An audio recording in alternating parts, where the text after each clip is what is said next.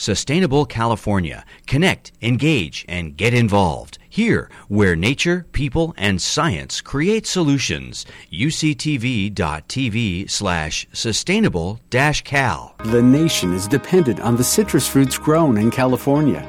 During drought periods, this is a difficult task for growers because citrus trees require some water all year long. With a five year drought in California, many citrus growers took drastic measures to ensure their orchards remain viable and profitable. My name is Lisa Brenneis, and uh, together with my husband, Jim Churchill, we own and operate this Churchill Brenneis Orchard in the Ojai Valley of California. We have 17 acres. We grow Ojai Pixie tangerines, seedless Kishu mandarins, uh, and we have a little avocado play. Nature can be capricious. Some people call it cruel. I just call it honest. But to have nature as your partner is uh, a privilege. Between 2011 and 2016, the Ojai Valley suffered a major drought and continued to suffer from those conditions afterward. Like many growers in the region, Lisa and her husband work hard to keep their orchard viable with little to no water. Irrigation is really the only job that we have to do, and we have to get it as right as we can. Citrus is not resilient to drought conditions. As farmers, we have to be resilient for them. And so our resiliency has included reducing the size of the trees by 50% to make a smaller, denser tree that's going to still produce using less water. Um, we've taken out trees. Sadly, we've retired trees that, although we love them, they're not making money for us. So, and that's always, that's kind of sad.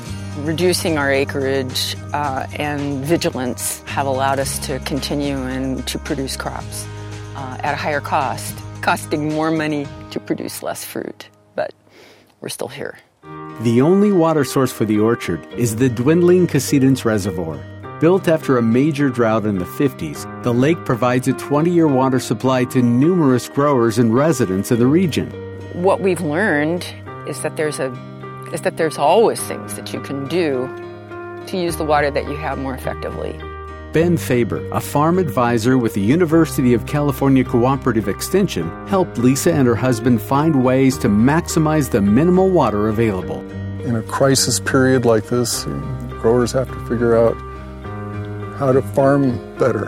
In this case, they've switched over their irrigation emitters. Um, they used to use fan jets, I think, here, and they've put in a lot of inline drip irrigation. And in that case, inline drip is just putting water exactly on the ground. It's not putting it in the air. Where, in this case, I, I think fan jets are an excellent tool, but this is a really windy area, and um, it doesn't work very well in a highly windy area. Uh, so you, you learn to use the proper tool in the proper environment. So this is a dual line inline drip emitter system. So initially they can be um, laid out so that just this young tree is getting a, the water from that emitter, and as time goes by, it'll be coming out at different points. Lisa also uses an at monitor to measure the soil moisture. Many growers use soil sensors, but because the orchard is on rocky ground, the at monitor is a more reliable method. Drought is uh, always going to be an issue in irrigated environments like California. And the number one question I get from growers, as well as the general public, is how do I irrigate? Every system is different, every orchard is different, every environment is different, and you've got to learn how to farm and irrigate each of those situations according to their needs. But the most important thing that keeps farming going in California is water, and if it's not used appropriately, you're not going to be in farming for very long.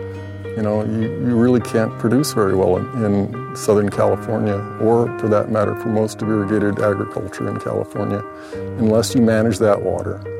For more information, go to this University of California Drought Tips webpage.